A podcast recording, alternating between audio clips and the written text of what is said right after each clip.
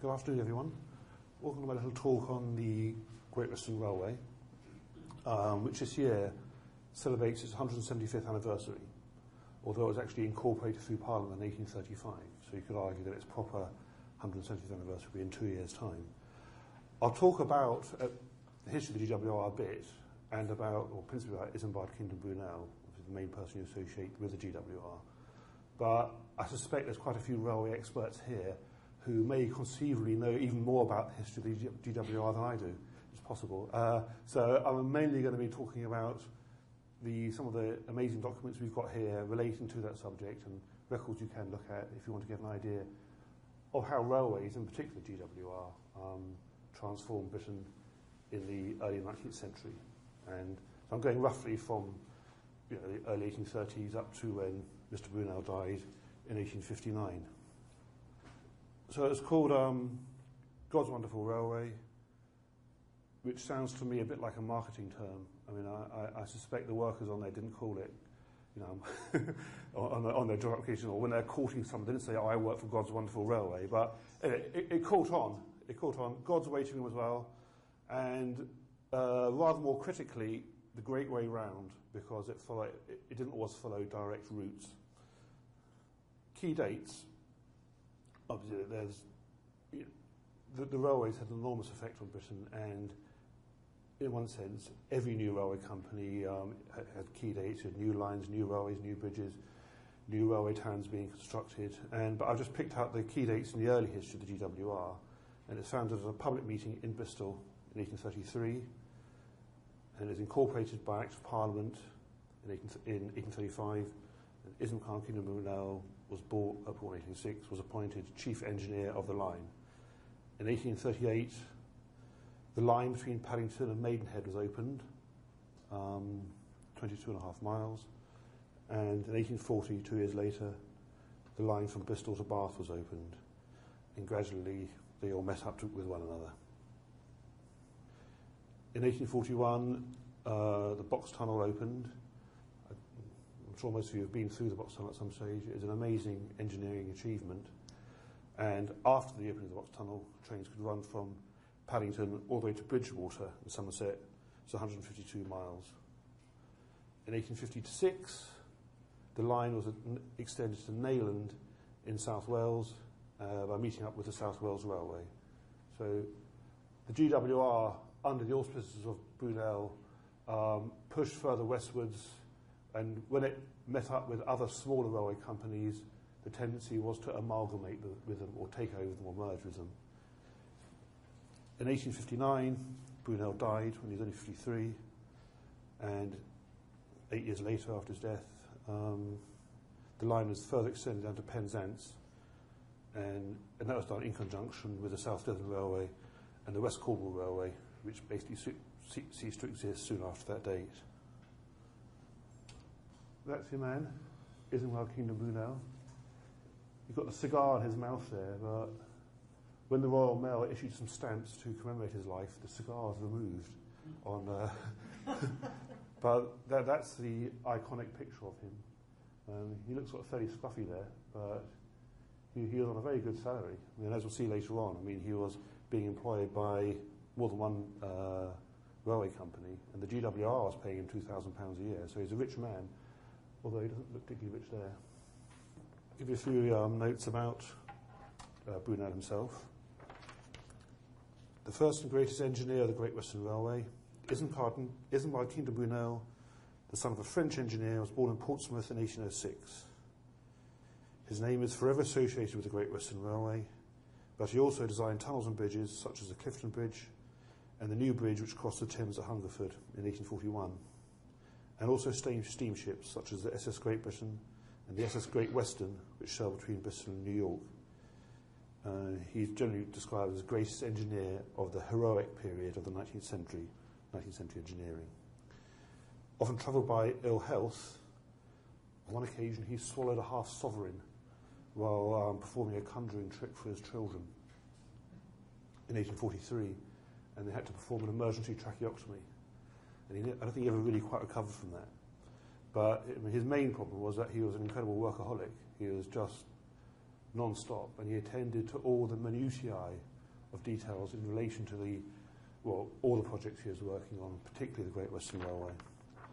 Uh, so he, he, I think he may die from exhaustion. He was only 53 when he died in 1859. and he's buried at Kensal Green Cemetery in London.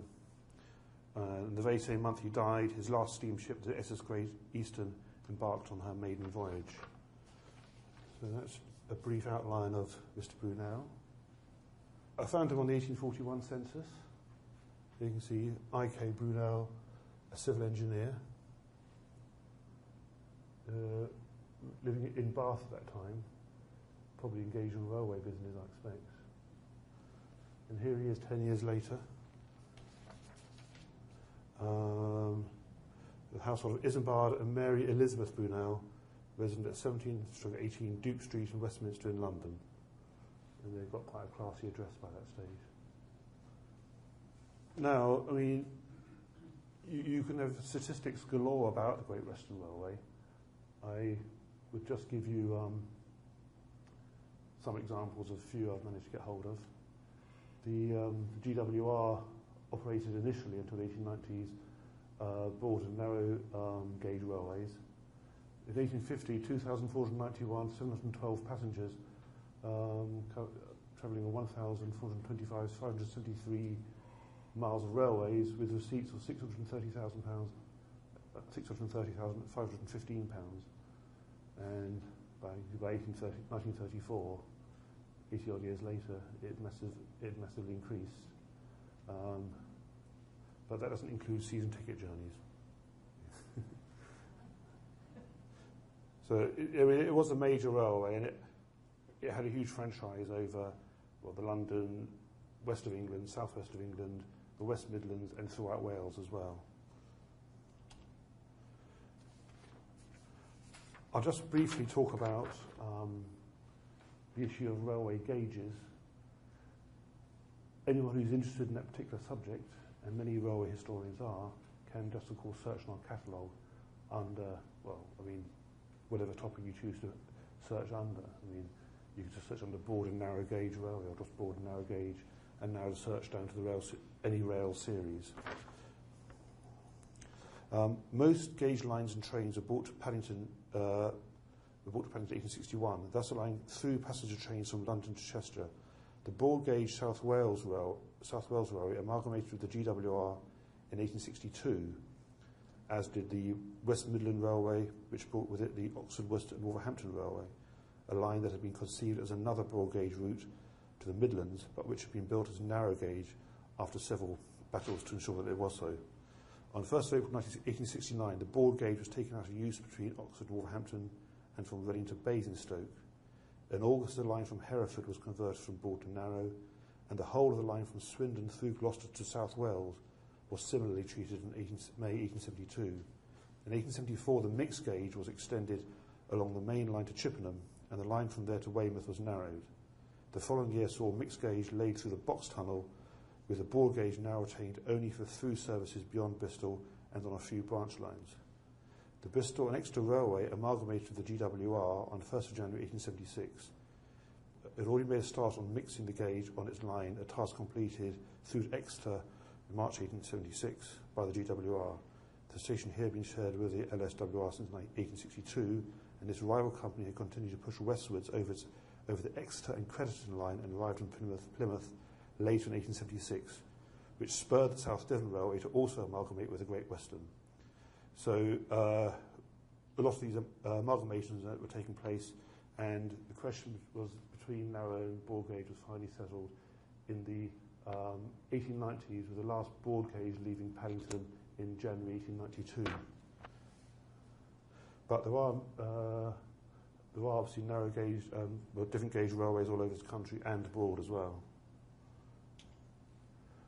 Before I talk about um, various documents we've got in our custody relating to the history of the GWR, I thought I'd refer to the vicar, a letter from the vicar in Swindon who sent to the GWR, presumably it is at least copied to Mr. Brunel, praising the conduct of the GWR relative to the building of schools and a church at New Swindon and mentioning also the increasing extent of vice in Swindon is most awful. Now, he didn't, he didn't specify what sort of vice there was, but you can imagine a, a new railway town, and Swindon was effectively a new town, would have brought with it sort of uh, lots of drink problems possibly and other related issues. So he wasn't too happy about that, but he's quite happy about the um, uh, the railway itself and the fact that they were building schools and churches because of the coming of the railway. If you're looking for someone who worked on the Great Western Railway, the, the main series you should be looking at, I mean, there are other ones, there's Rail 264. Uh, this is a particularly important series because of the size of the company and because many research and ancestors who worked for the GWR. So, I mean, as I said, you could look elsewhere, and of course, people started with one company and perhaps moved on to the GWR afterwards.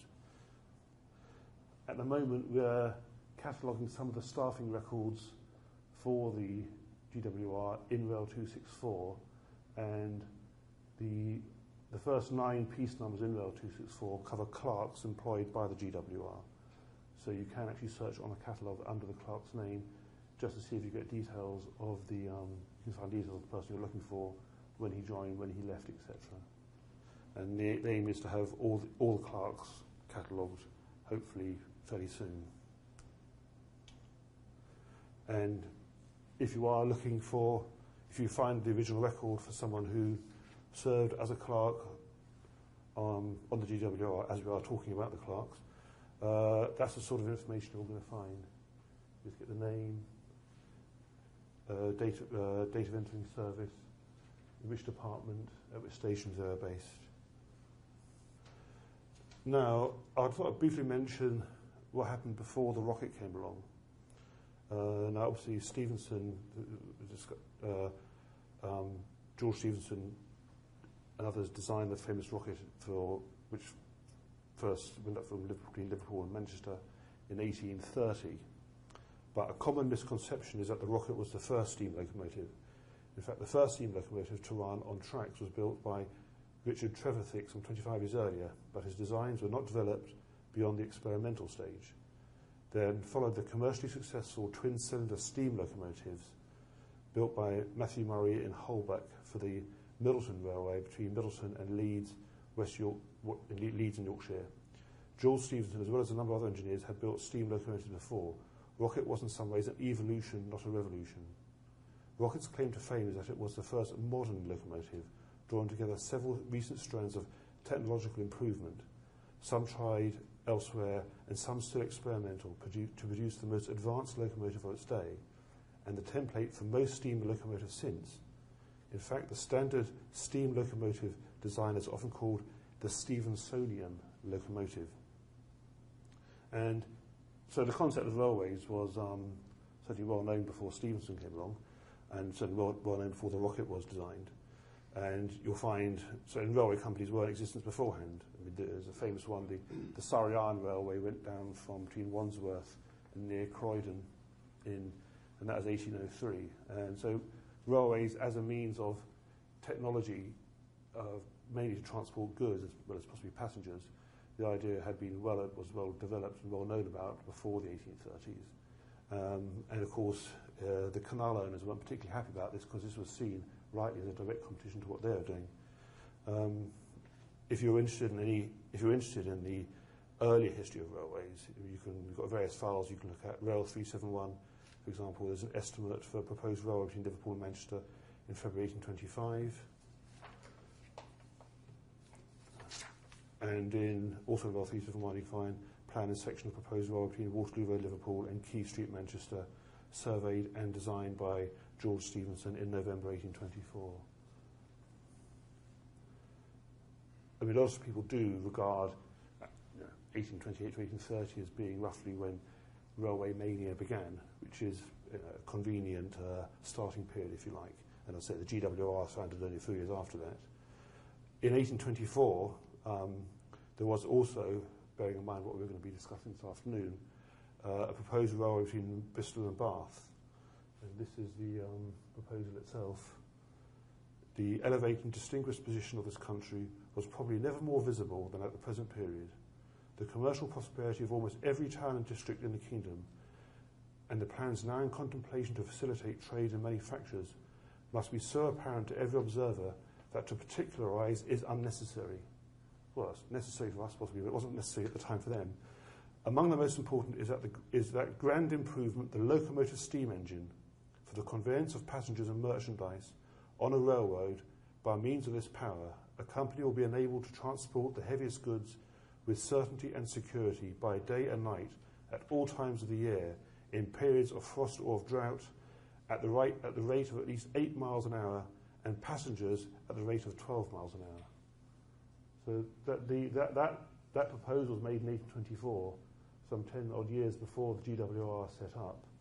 Um, so Brunel was able to work on existing um, plans and proposals that had been put before, which had been um, suggested beforehand. The Act itself, I say, the GWR, the Great Western Railway, set up a public meeting in Bristol in 1833 in 1835, in this document here, Rail 1063-382, we see an act for making a railway from Bristol to join the London and Birmingham Railway near London, to be called the Great Western Railway, with branches therefrom to the towns of Bradford and Trowbridge in the county of Wilts, Wiltshire. And a prospectus was issued at about the same time concerning London, Bath and Bristol Railway and beyond, uh, with capital of £2,500,000 in shares of £100 each, with a deposit of £2 10 shillings per share. Subscribers not to be answerable beyond the amount of their respective shares. The line will be 114 miles in length from Bristol to the point of junction with the Birmingham line near Wormwood Scrubs. The station of passengers in London is intended to be near the New Road in the parish of St Pancras. And that was the original prospectus for the GWR. And here we see a map showing how the GWR expanded in the early years. It is dated mid 1840s, and it reached as far as Bristol, later, later to join up with other lines already existent in Somerset, Devon and Cornwall. It only really barely extended into South Wales at that stage, but that did come along uh, well, very extensively over the next few years, and it joined up with companies already in existence over there. Now, uh, various bills and papers were presented to Parliament in relation to the relationship to the establishment of the railway, with proposals as to where the, route, the line should be routed, um, compensation for farm owners, landowners, etc., um, objections from various interested bodies. And here we have the, well, the Great Western Bill, Railway Bill of 1835 with what's called a proof of Isambard Kingdom Brunel, civil engineer, on surveying the proposed lines from London to Reading and Bath to Bristol. And the witness stated that he is a civil engineer and that he surveyed the proposed proposed series from London to Reading and from Bath to Bristol, that the line from the west end of London to Reading proceeds by Acton, Hanwell, Southall Green, West Drayton, Slough, and across the river a little to the south of Maidenhead Bridge in a straightforward line to Reading. And here's further proof on the same matter submitted to Parliament at that time. Um, again, Brunel was asked to prove that witness was originally employed by the Provisional Committee with whom this measure originated to investigate the lines which might offer, uh, which might offer and to advise them as to the best line, that he examined the country and pointed two lines, the one to the south and the, and the other to the north of the Marlborough Downs. Now, I mean, one thing which I alluded to earlier on was the fact that Mr. Brunel was um, where he worked, you know, eight days a week. He was an incredibly industrious person, and he attended to the smallest and minutest of details. And I found this letter here, dated 3rd of September 1835, as the bill was going through Parliament.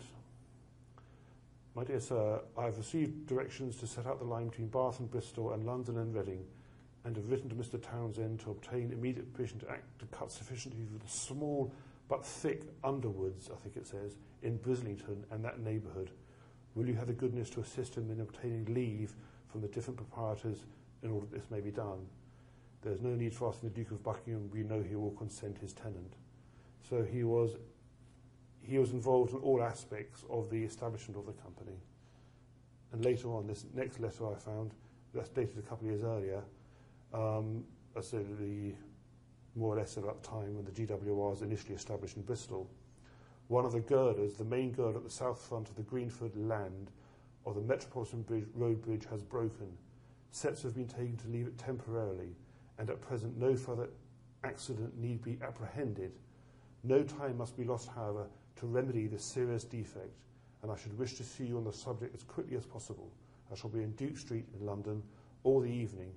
This letter is dated 3 o'clock in the afternoon, right? Um, and when you have been on the spot yourself and examined the state of the work, you had better come to me. So he, he was aware of even minor difficulties or issues which may have come up which could have affected the sort of uh, establishment of the railway or problems as they arose. And he expected people to sort out the problems straight away.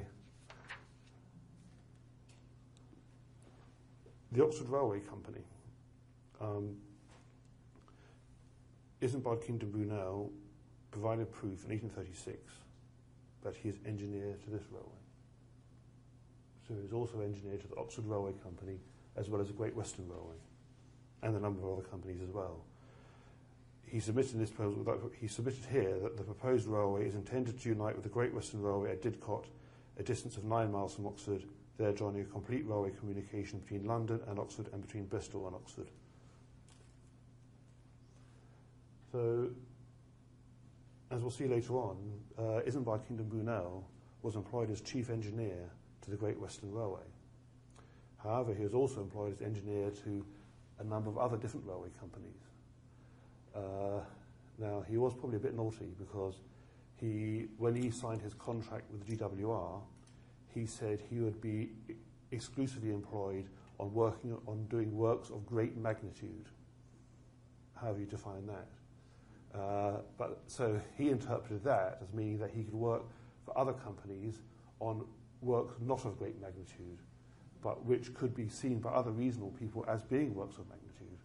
So if he's, building, if he's building a dirty great bridge for the Oxford and uh, Worcester Canal comp- uh, company, company or any other railway company, that possibly did conflict with the work he was doing for the GWR, especially when the GWR was actually seeking to amalgamate and absorb these other smaller railway companies.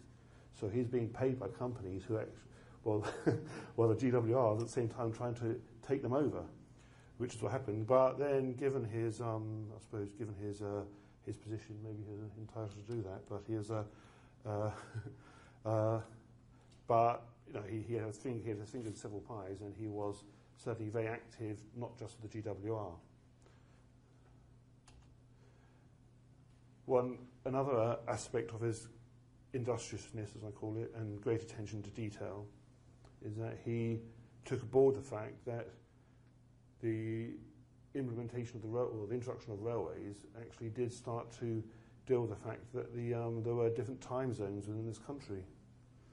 So um, you know, pe- people weren't too bothered about exact following of Greenwich Mean Time, and uh, uh, but of course trains had to, in theory anyway, run according to certain timetables.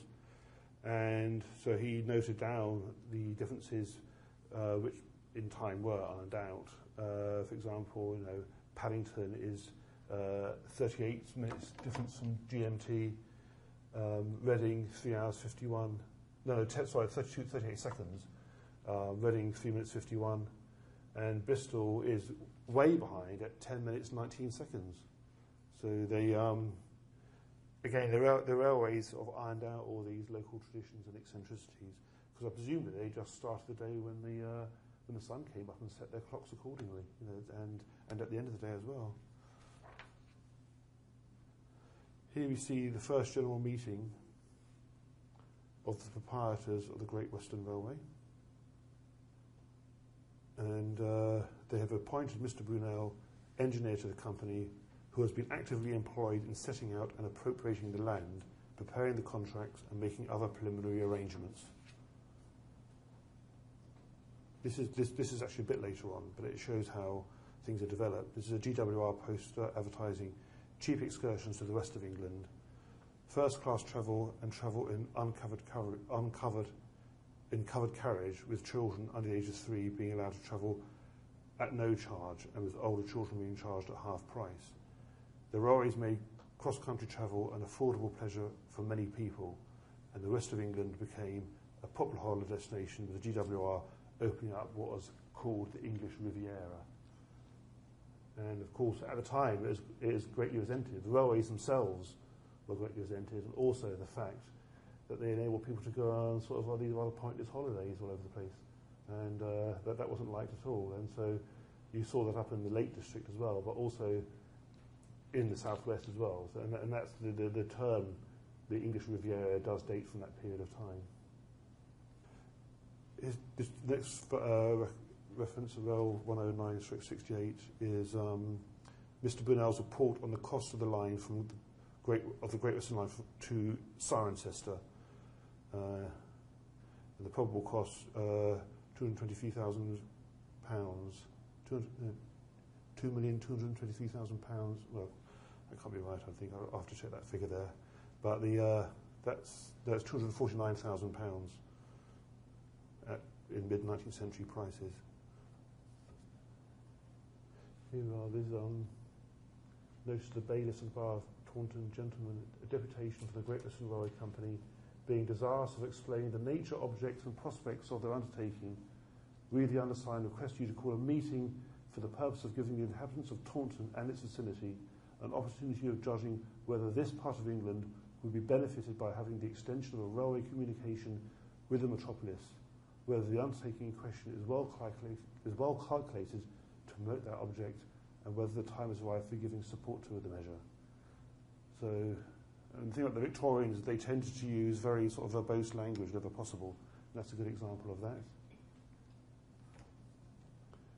here we see the 1835, at uh, the first meeting of the director of the Great Western Railway Company since the passing of the Act of Incorporation, and it lists the names of all the directors appointed.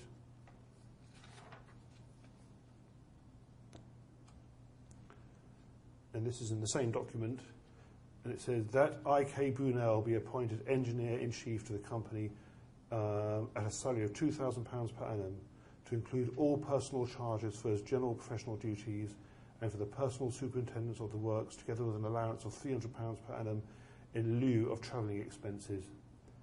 Obviously, he is allowed free travel on the railways he'd built himself. That's, that seems reasonable. It is stipulated that Mr. Brunel is to devote himself to the general service of the company and is not hereafter, during the existence of this agreement, to undertake the construction of any other railway or work of magnitude other than branch railways to unite with the Great Western Railway without first obtaining the consent of the London or Bristol Committee. And if you, in this next file I've found here, Rail 55898, what you see, a case presented, um, and it's on the 11th of March 1851, and in the case already laid before Counsel in this matter, the question of Mr. Brunel's position as engineer both for the Great Western Railway Company and the Oxford and Worcester and Wolverhampton Railway Company as affecting the interests of the former company in the present hostile attitude of the two companies is indirectly raised and has already been discussed and considered by counsel. So what you're seeing here is a collision of interests and it's put forward the, the two companies had hostile interests towards one another, mainly because their interests were to an extent coinciding.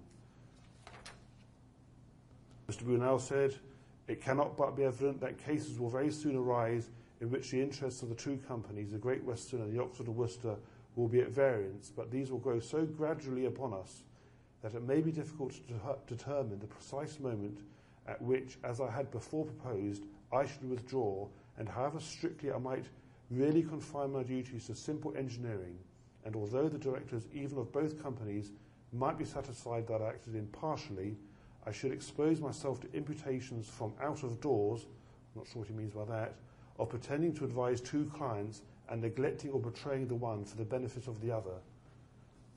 So that's his way out of it, basically. Um, uh, and he was he, he continued to be employed by different railway companies for the rest of his life. Here we see um, objections. This is back in 1835 again. Objections to the extension of the railway company and correspondence between the Great Western Railway and Eton College regarding the college's opposition to the Great Western Railway Bill back in 1835. The, they actually they, they, they conceded that no depot shall be made at Slough, nor within two miles in the other direction of the Great Western Railway. That a close fence or wall shall be constructed on both sides of the line within the same distance. That a sufficient and satisfactory police shall be maintained at all times within the same distance by the company to be appointed by and subjected to the control of the Provost of Eton and the Fellows of Eton for the purpose of preventing or restricting under their orders all access to the railway for the scholars of the college. So they're very worried about school, uh, children or scholars at Eton College wandering onto the railway, but I haven't seen similar concern expressed for children who went to more humble schools. But the, uh, they had to take into account the fact that I suppose uh, Eton was quite an important school. If you look at this file here, is concerning the box tunnel itself, which was construction was started that in the middle was constructed in the mid 1830s. Uh, this contract comprehends the excavation of the tunnel and the depositing of the materials, separating the stone in the manner hereafter described, and the construction of all masonry and brickwork that may be required.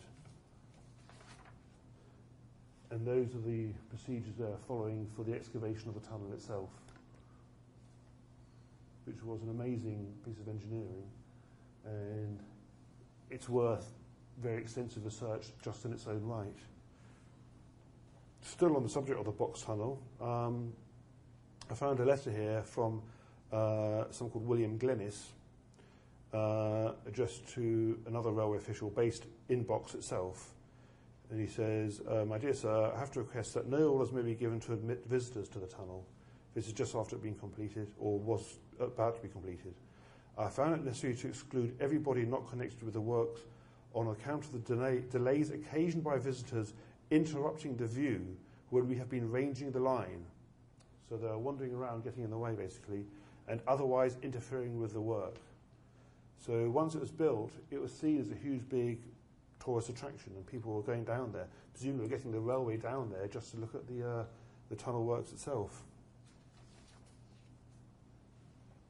Here we see a petition of owner and occupiers of land on premises on and near the line of the proposed Great Western Railway against the bill with signatures. Um, that a bill is, defend, is defending in your Lordship's House for making a railway from Bristol to join the London to Birmingham Railway to be called the Great Western with certain branches therefrom. And these people didn't like it. What they say is that the direction proposed for such a railway appears in many parts to be far from the most eligible which might have been chosen. So really they, they were largely objecting to railways going through their land or possibly canal owners were objecting to the loss of business or it have a disruptive effect on the local economy. There are a number of reasons they could put forward for it. And here are, you see the names of the petitioners. So if one of your ancestors was a, was a fairly prominent person, he may have signed a petition against the uh, extension of the Great Western Railway.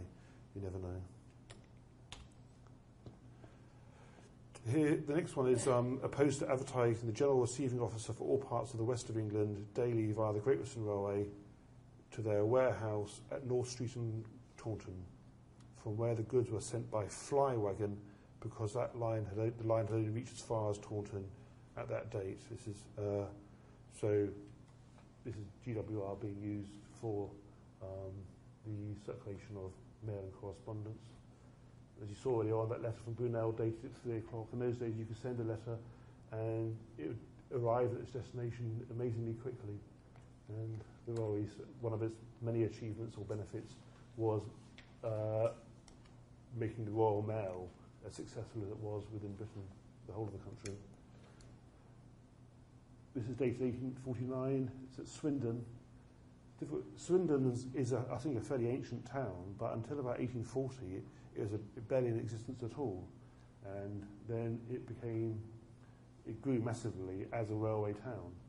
And here's just a list of drivers and firemen employed at Swindon and at Box, giving their names and their salary details. That's in Rail 257 stroke 6. Unfortunately, the um, as soon as railways came along, you tended to see uh, accumulation of railway accidents. And as I explained in my talk a few weeks ago when I was talking about railway staff records, these um, these are very detailed reports prepared by officials working on behalf of the Board of Trade, who then submitted their reports to Parliament, um, partly on the basis or the expectation that these accidents would not reoccur, and but that wasn't really the case. But the, here you see an account of an accident in, on the Great Western in 1850, 1854. Uh, it's rather a sad case, really. Um, talking about the, a young girl about 13 years of age who died uh, as a consequence of, of the accident itself. Um, again, if, if you had an ancestor who worked on the Great Western Railway, these records are certainly worth consulting because, especially when the railway staff either died or were held to be culpable, there's a, there's a very high chance they'll be referred to by name. And here we see the, the Great Western, which was um, Mr. Brunel's excursion into steamships. Strongly built, coppered and copper fastened with engines of the best construction by Maudslay Sons and Field, and it sailed directly from Bristol to New York. And that is one of the advertisements they used to advertise the, um, the voyage itself. And it proved to be a great success. And he, the, and the ships were well built, sturdily built. The SS Great Western, Great Eastern rather, which sailed in the month Brunel died, there's a tremendous explosion on board. I think a number of people died, but the ship was so sturdily built it didn't sink, which was felt to at the time. Staying in the same document, Rail 1048, you get a layout of the steamship itself. By, by the standards of the time, they're very well advanced, quite sophisticated. Mr. Brunel, or Isambard Kingdom Brunel, he was a workaholic, um, didn't enjoy the best of health, and he was involved in a huge number of different projects.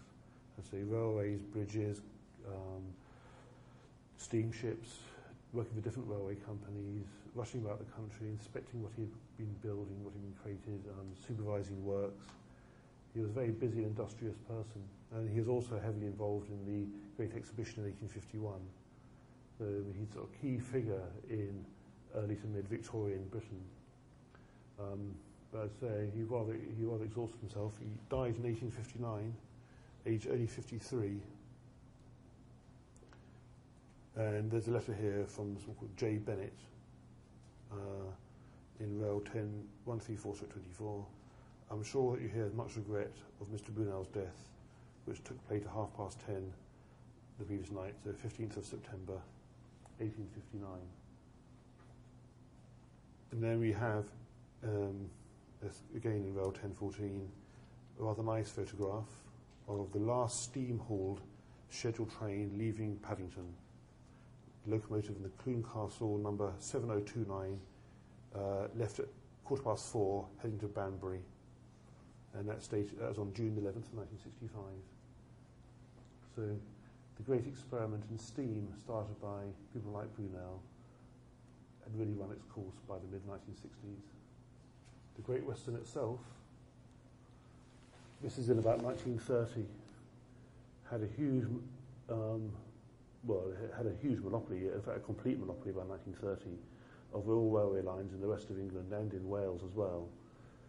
In 1922, there was a partial merger of the, of the railways, which sort of anticipated the bigger merger in 1947-48 when you had nationalisation. And the, um, the smaller companies were absorbed or, or, disappeared, and the big four, including the Great Western, uh, were really um, responsible for all the trains in England, Scotland, Wales, um, and not, not Northern Ireland until 1948. And there you see the, uh, they had, you know, this is pre-Beeching, of course, so they had tentacles going everywhere. In those days, you could travel around Wales on trains. If you want to get from, if you want to get from South Wales to Aberystwyth now, you have to go into England and then come back into Mid Wales again. And that, that isn't uh, a that isn't what's very popular in Wales. And you see these little branch lines going all over the place, the little villages, obscure little places. So within less than 100 years, that's just one line here. You had a complete, massive level of coverage of the whole, virtually everywhere within England and Wales. And a few little places up in North Wales around Anglesey, which was sort of relatively cut off, but you were never far from a railway line, really. And so the GWR was, was in a sense, rightly called God's Wonderful Railway, if you like, because it, had almost a divine-like power to uh, take over the country and just remap Britain, if you like. And uh, say that line down there was particularly popular for people going on holiday to the southwest of England. In places like Paddington, of course, you had Paddington became parts of Paddington very much a Welsh area because workers were coming from South Wales via the GWR and settled around there. So sort of uh, well, just like parts of uh, St Pancras where lots of Scots people settled there as well. They, they, they came as far as they could in the railways and stayed there. And that partly accounted for that. So that's not about 1930. And I thought I'd go on to, to show us a rather nice picture of a restored steam train. This is three years ago, and it's the Plymouth to Bristol Temple Meads Cornish Riviera Express, speeding through Highbridge behind the GWR City Class 440, number 3440, City of Truro, taken on the 3rd of December 2004 by someone called Robert Boville. And what you see now is that there actually are more and more steam trains being built, well, being restored, and occasionally being built from scratch. Uh, railway lines are being opened, so in one sense, steam is more popular than ever now. If you are coming here and researching the history of the Great Western Railway, there's obviously a huge number of records here, and I've only given you a taste of the sort of information you can find, the sort of records you're likely to find here. The, um, the uh, ideally, I, mean, I suppose most people are coming in are looking for interested ancestors who work who worked on the railways or worked for particular railway companies, but even they can sometimes extend their interest and look into the, the organisation they are working for and how they're set up and how they are run, how they're operated, and what their profits were, what their losses were, etc. So I would recommend that anyone who is interested in railway, railway genealogy does extend their research into the overall history of the railways themselves. You could just, if you're interested in Brunel, you could just search under his name, perhaps limiting the dates to 1820 to 1860. And that's just a, a sample of the sort of records you're going you're gonna find, which will have um, Compliment Award to Mr. Brunel concerning payments, etc. Letters from I.K. Brunel. There's a whole series of records just connected with, um, with him and with letters sent by him, received by him. Minutes of a meeting before Brunel um, uh, in the arbitration between Henry Odderham and Oxford Worcester and um, Wolverhampton Railway Company. I referred to that earlier on. If you're interested in just in the Great Western Railway itself, and search on just on the Great Western between, shall we say, 1820 and 1860, you'll get up all these, all these different series here, which either directly relate to the Great Western or indirectly relate to them because most of them were later absorbed by the Great Western Railway. So if they will see a parliamentary bill, papers in Rail 280, South Wales Railway Company, that was later absorbed into the GWR. The, um, well, suppose the, the We've lost the references here, but these should all be Ministry of Transport records, MT6. These relating specifically to the, um, the creation and building of the box tunnel, certificates of payments to contractors, uh, letters to Thomas Ostler, etc. That's one I showed earlier on, asking that no more visitors be admitted to the tunnel. If you're interested in this particular subject, there's a number of different organisations you can contact. There's um, the Steam Museum in Swindon is rather good. I've been there myself. Um, rather nice artefacts there, very approachable staff. There's also an organisation concerned with the modelling of Great Western Railway, GWR railways, uh, engines and, and, tracks and uh, infrastructure. So that's www.gwr.org.uk. The main one though, is the Didcot Railway Centre, which describes itself as the home of the Great Western Society where you can find a huge amount of not just restored trains, but uh, literature, pamphlets, books, etc. And it's not too far from Oxford, so if anyone's got a, a spare afternoon or a spare day, I'd recommend a visit there that is really just an introduction to the sort of records we have on the early history of the GWR. Okay, well, Bruno, thank you very much for that. Okay, yep. Thank you. Thank you.